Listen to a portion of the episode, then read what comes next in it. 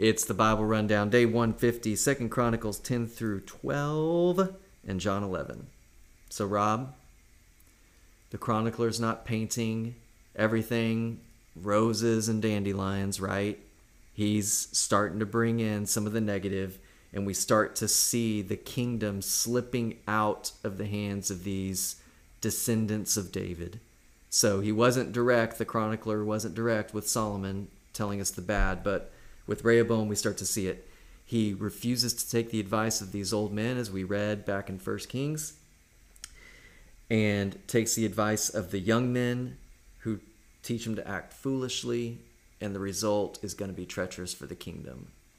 What do you kind of see in these chapters? What's our takeaway? Yeah, I think verse 15, David, is, is key here. So the king did not listen to the people, for it was a turn of affairs brought about by God that the Lord might fulfill his word which he spoke by Ahijah the Shilonite to Jeroboam the son of Nebat. So it's interesting. The Lord is kind of bringing this about. Can I like emphasize that? Yeah. I think, and this is what you and I've talked about. The benefit of reading through the whole Bible this way is that we start to see things come together a lot more clearly. But this kind of like supernatural, if you want to call it that, language wasn't really evident in as clearly in First, Second Samuel, First and Second Kings, right? Yeah. Like we talked about uh, in Second Samuel, David's census. It just appears that it was his decision. But then we jump over to Chronicles, and the chronicler has no problem saying Satan incited David to do the census. And then what you just read, right? Like in Kings, it's just, oh, you know, Rehoboam took this bad advice. But here, it's this really heavy statement that it was a turn of affairs brought about by God. Mm-hmm. So, do you think the chronicler wants us to see God's activity in Israel's history a lot more explicitly than maybe what was previously recorded? Why is it? I mean, do you feel like there's that similar emphasis here? Right. Well, number one, we understand Solomon fails. He is not the Messiah. He's not the son of David that was promised that kingdom will have no end. It's Christ. And he knows the wickedness of man is failure, right? David fails, Solomon fails, even though they're God's chosen ones. We're looking to the one who will never fail, always pointing us to Christ. And so, even in the split of the kingdom, we're seeing God's judgment happening as a result of sin and his glory and salvation coming because of his mercy and steadfast love. And so, we've seen that throughout the Old Testament. And we're seeing it here that God is bringing this about um, not only to fulfill his word, but also to fulfill the plan of the, of the coming one. Hmm. It's good. So, so Rehoboam and Jeroboam, uh, you know, they they split here, Yep. and uh, they they split the kingdom. Um, what are your thoughts on the split kingdom? It's worse than a church split. I mean, you're laughing, but yeah, you know, I kind of meant it in jest. No, I mean, this is. I think this is is really what's sad. I can't remember the Psalm of Ascent, but there's one of those psalms where it says how good it is when brothers dwell together in unity Right. you know but um let's let's remind ourselves who are these people that have split the kingdom they are god's chosen people Right. right? I mean it's worse than a church split in the sense that this would be like the church imploding on itself not just like a local church splitting into two bodies you know? Like the the idea that there it's disunity in the kingdom of god because of our preferences mm-hmm. is just there's no room for it. And so i think there's a lot of things i think that we can infer from it but at the end of the day god has brought all this about to ultimately show that he will be the sole unifier of the nation but it's going to have to come through exile as a result of the people's sin. Right. But that that's no different than the gospel that we've been reiterating, right? Yep. We're unified in Christ, but it's not not because of anything other than our own sin has created this chasm between us and God that we need Christ to intercede for us. Yeah, and, and verse twelve is is this this this depravity, right? It's just highlighting the depravity. When the rule of Rehoboam was established, he was strong. He abandoned the law of the Lord and all Israel with him. He had been unfaithful to the Lord. Shishak, king of Egypt, came up against Jerusalem. Mm-hmm. and you know essentially this is what will happen right as the the book the book continues is is that god will raise up enemies against israel against the kingship until they are carried into exile That's right. And we're going to continue to recap what we've read in Kings, but some new stuff in John 11, unless you got any other final thoughts. now let's, first- let's talk about john 11 So, John 11, it's the death of Lazarus. Ooh.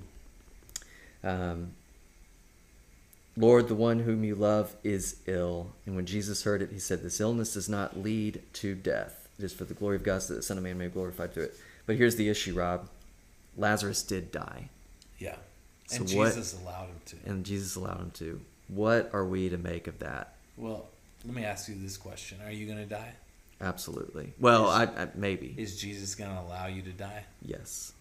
Yeah. The issue is not death. The issue is the resurrection. The one who has power over death. Yeah. And he's Lazarus will die again, right? That's Jesus will raise him from the dead, but he will die again. But the the reality is is that we will be resurrected to eternal life. And, And, that's what that's what Jesus is teaching here. Yep, verse 25, Jesus said to her, I'm the rex- resurrection and the life. Whoever believes in me, though he die, yet shall he live. So, Rob, how do you encourage somebody that has a fear of death? That's a good question. We're going to tackle this this summer, but I would encourage them to trust in God,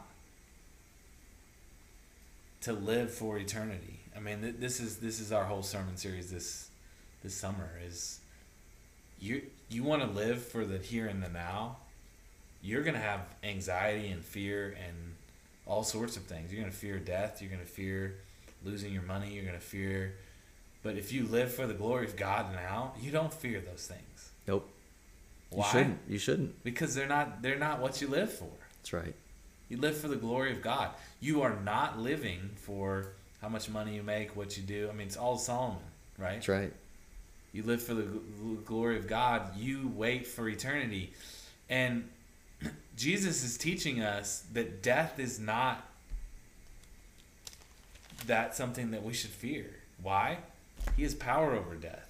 Mhm. And he is the first fruits of the resurrection, meaning he is the first to be resurrected, and we will follow in his suit. For those who follow him will follow suit in their resurrection, like Christ in eternity, to be with him forever.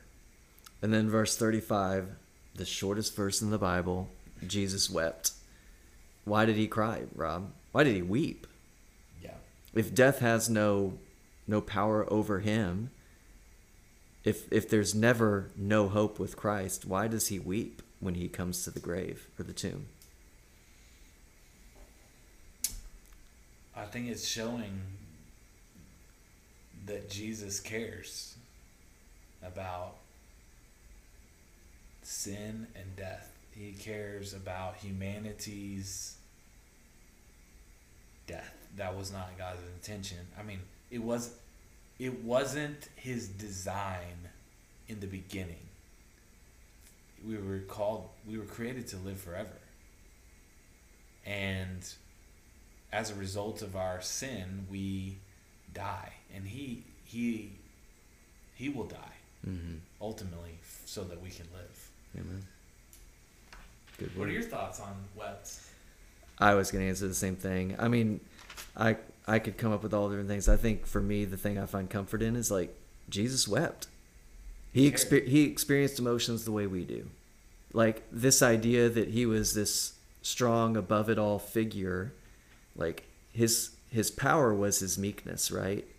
That he was willing to identify with our lowly state, could sympathize with our weaknesses because he himself experienced them, but he can own them.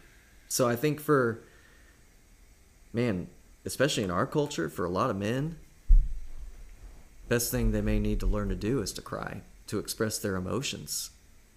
If if if your savior can express emotions over death, then we ought to feel safe to do the same and yet still have hope in the midst of that, right?